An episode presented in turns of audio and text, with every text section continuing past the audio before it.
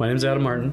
I am the founder of F5 Project. I'm a five time felon and I know what it feels like to be released from jail or a treatment center or detox or a homeless shelter into nothing. And so the idea was like, could we do a better job by providing services in an F5 fa- fashion, which was the function key on a keyboard, which was like refresh. So like every time we met someone, what would it look like if we treated them like none of that existed? So F5 Project is a nonprofit organization. We help people who have uh, addiction issues, homelessness, mental health, and ultimately try and give them a chance to change.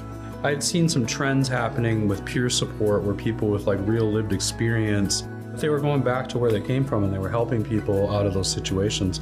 There's no better way to get over the stuff that happened to you in your past than to go and help people who are currently experiencing it.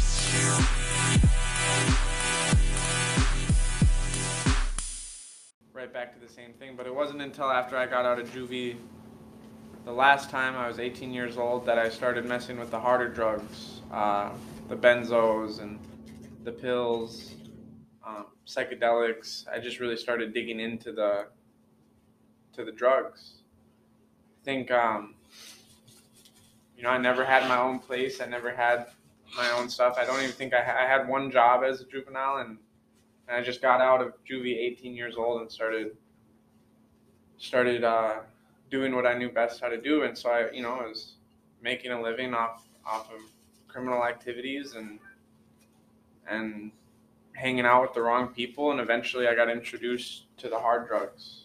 Um, the hard drugs for me were, you know, meth and heroin and fentanyl. Uh, it was like a, a, slow progression, but eventually I found myself like homeless, um, nowhere to go, just kind of bouncing around, couch hopping. Um, there's a part, there's a place in my life that I talk about really specifically. I always try to remember how I felt uh, when I was like at this place in my life, and I just remember like not having anywhere to go, um, like I was at a friend's house and she had to leave, so I had to leave, and like all I had to my name was a backpack and like the clothes and, and random stuff inside the backpack. And I walked to Walmart and I had a broken phone with a cracked screen that would cut my finger every time I used it that I was using the Wi-Fi for. And I'd like sit in the entryway of the Walmart that I've been arrested at before that I'm not allowed to go inside. Um, charging my phone using the Wi-Fi with like just nowhere to go. Um, that was my that was one of my rock bottoms was just sitting there and realizing that like even if I wanted to change my life, even if I wanted to like stop getting high and go get a job, I wouldn't be able to because I don't have a birth certificate, I don't have a social security card, I don't have an ID, I don't have a place to live. Um, I wasn't willing to go stay in a homeless shelter or ask anywhere for help. Uh, this is just what I was doing you know it, it was my life and i just remember like thinking about like where are all the normal people that i used to talk to in my life like my old friends and my family and, and just like scrolling through my contact list on my phone and not even like you know it's just all people that i get high with all people that are doing the same thing as me and not knowing like how to change my life or how to get out of it. Uh, also not caring about my health like doing gross, unhealthy things uh, with like paraphernalia and and the way I would get high, and it was just, uh, you know, I mean, I'm lucky I didn't catch like uh, Hep C or anything. You know, I I got away from that. But eventually, I mean, my, my criminal activity, like it always does, got worse, and I started stealing cars and and you know running from police and and stealing more and more from businesses, and eventually I got locked up. Uh, think in 2019 I caught, I got charged. Yeah, I got charged with 13 felonies and seven misdemeanors in total. Um, but I only got like sentenced to eight of those felonies and four or five of those misdemeanors. And uh, I ended up getting sentenced to three years in prison, uh, straight time in North Dakota. So when I when I got sentenced to prison time, I went to prison, and while I was in orientation in the North Dakota prison, I got hit with Um, this is still in 2019, so I got hit with my last five felonies warrants, and I had to be sent to Clay County, Moorhead, to go through the court proceedings and face those warrants there. And I think there was a time right before I got locked up when I tried to go to treatment at Share House here in Fargo. And so I had tried to go to treatment, but I wasn't really serious about wanting to change. You know what I mean? I just didn't want to be in jail anymore. Right. So I was like in treatment, um, snuck a tattoo gun in, was like stealing food from the grocery store and selling it to people for half price. I was like, uh, I had two phones on me at all times, so they couldn't take my phone. I, I was like breaking the rules, but I wasn't getting high. And eventually they kicked me out. And I lost my spot there and I went back to the using and committed more crimes and then found myself in jail. And then so I got sent to prison, got sent to Clay County from prison to face five more felony warrants, uh, felony charges on a warrant. So when I was there, I worked out a deal and I was going to get charged with two of them. And I could either take 17 months in prison or five years of probation right? That was the deal. So it would be if I take the 17 months after I finish my my three year straight time sentence, I get sent over to St. Cloud, St. Paul, wherever the prison, St. Cloud. I get sent over there. I do orientation there, and then I probably do I do two thirds of that, so I do another another year. Um, and so my mentality as a criminal and an addict was like, okay, if I really want to continue what I'm doing, if I want to get out and I want to keep getting high, then I should take the time. So when I get out, I won't be on any paper, right? So I can get off paper, I can stop going back to prison for the same sentence. So it was either take the time or really think about do I want to change my life and, and try it, right? Because if I get less time, I get more freedom and be put on paper. Paper doesn't matter. Probation, parole doesn't matter if you're not breaking the law, right? If you're doing what society wants you to do. So uh, it was the first time I actually thought about like, do I want to change? Because I remember going into the Cass County Jail, and I was just beaten and broken. You know what I mean? There was nothing left. There was no fight left in me. I was depressed. I didn't have nothing to go. I didn't have nobody putting money on my books. I didn't have anybody setting up visits with me. I didn't have anyone answering my collect calls um, there was nothing. You know what I mean? I burned every bridge I had, and there was no reason for me to be happy anymore. I didn't like getting high anymore. You know, it wasn't fun. It was an escape, and sometimes I couldn't even escape. Um, so I thought about it, and I, I think I decided I'm gonna take the probation. Right? I wanted to take the probation. I wanted to actually change my life, maybe. Um, but somebody in there told me that the change starts here, right? It's like if you want to make a New Year's resolution, right? And you say, you know, next year for my New Year's resolution, I'm going to work out every single day. But you don't work out until January 1st. You ain't worked out in years. You go January 1st, you go in there and work out for two days in a row. You're like, this sucks. I don't want to do this. And you give up your New Year's resolution and then there's shame, right?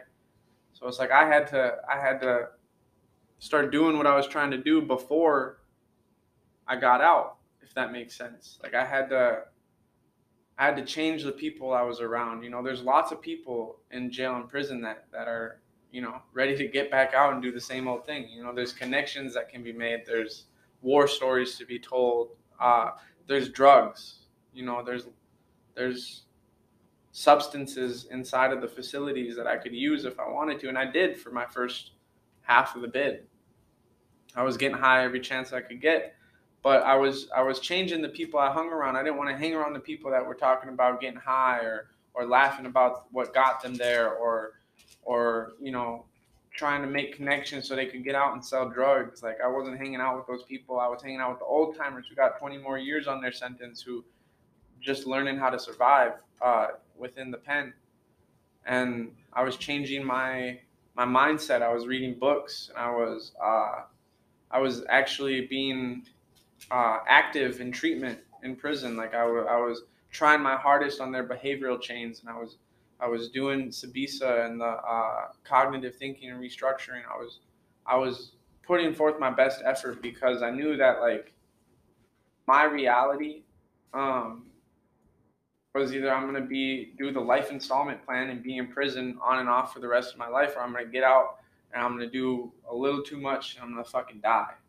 Right? Like that's what's gonna happen to me. So I think it was like halfway through my prison bid.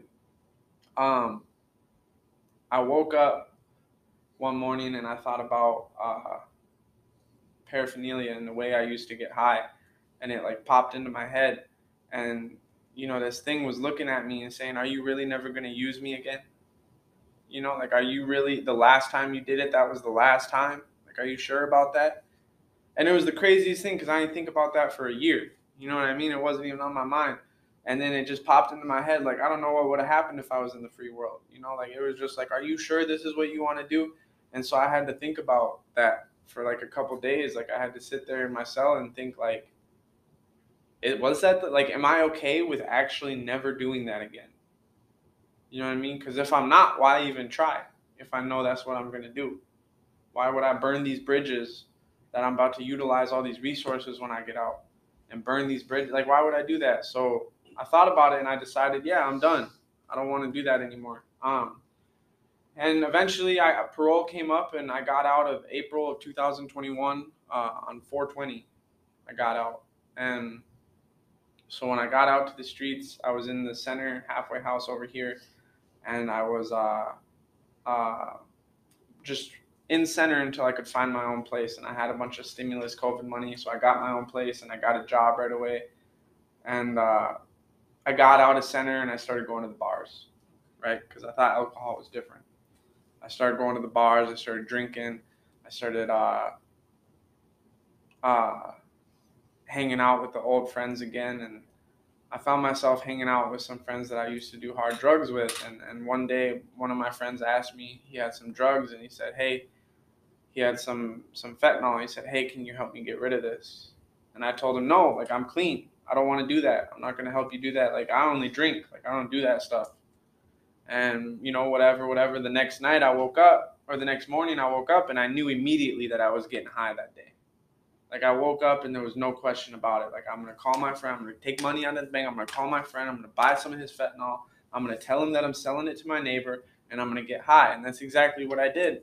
I remember, uh, you know, and, and it's so weird, like the, you know, this friend he would let me sell his his his drugs for him but if i asked to buy the drugs so i could get high he wouldn't let me do that because he cared about my sobriety isn't that weird so i told him that i was selling it to my neighbor i bought it i went down to my neighbor's house pretended to do a handoff whatever came back and uh, gave him the money and then he said hey you want to hang out and i didn't want to hang out i just wanted to go get high right? But I couldn't get high if I went and hung out with him, but I told him yes.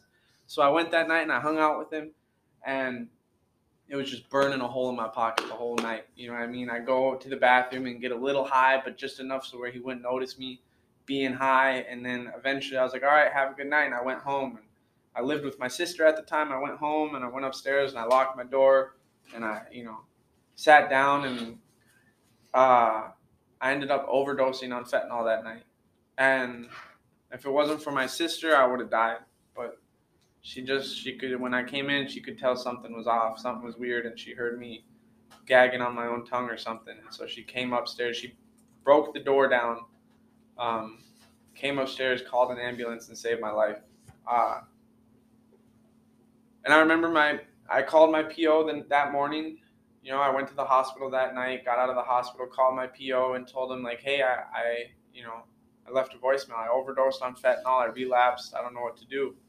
And uh, a big part of when I got out is I signed up for services with F5. I was uh, on the free through recovery program, and my care coordinator Della uh, was somebody that I met with on a weekly basis, and she uh, she helped me a lot. So when I when I overdosed, my PO told me that he was going to send me back to center but I had spent all my money on this lease. You know what I mean? I I had this new job that I just started that I wouldn't be able to work at if I was in center. Um, and I just felt like it was going to be this this thing that is supposed to help me but put me back farther, right? So I talked to Della about it, and she's like, "Why don't we make a game plan? You know, why don't we go to your PO and we tell them, you know, we say, hey, how about we put the drug patch on? How about I go to two NA meetings a week? How about I, uh, uh, how about I go to two NA meetings a week? How about I meet with the care coordinator once a week and I get a sponsor?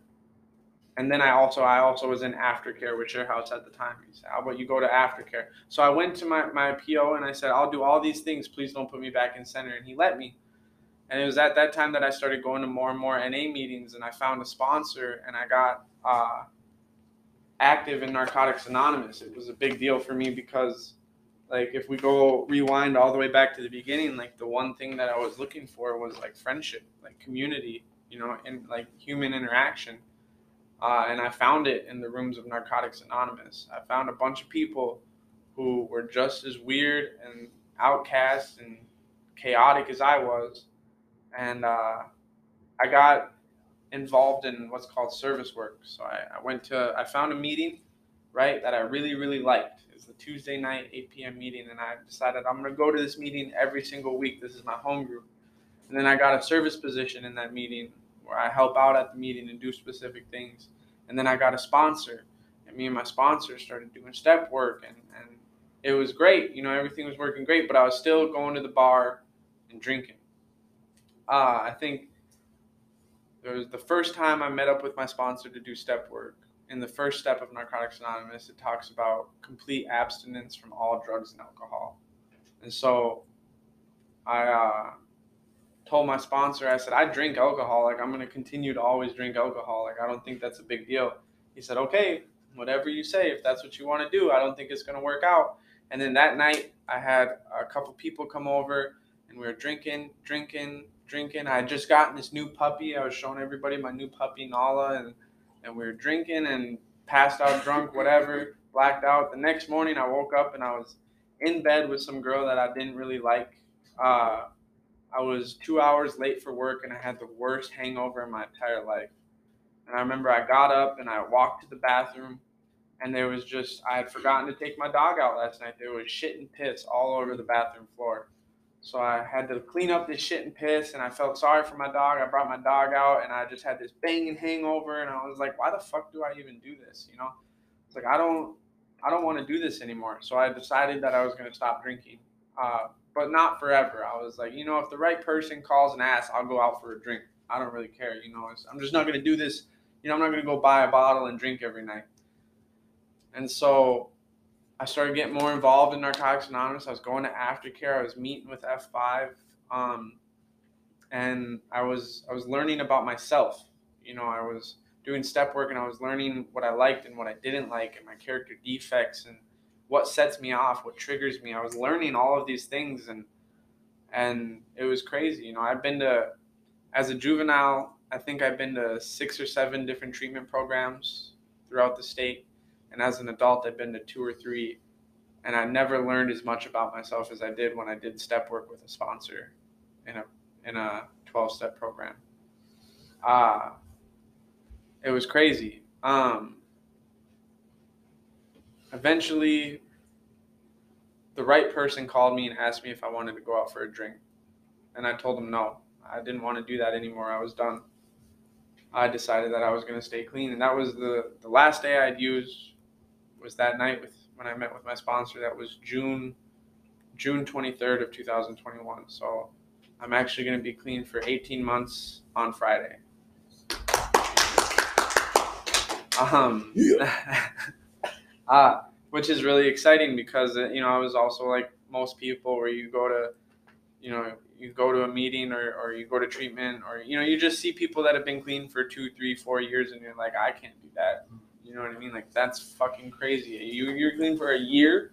What? Like, and here I am doing it, and it, I don't know. It's beautiful. Like I, like I said before, I never lived as an adult, like without being you know high. Like I, I barely ever had my own place. Like I didn't have vehicles very much. Like I just didn't know what I was doing in life, and now I've figured it out, and it's amazing. Like I, I'm happy every single day that I walk this planet.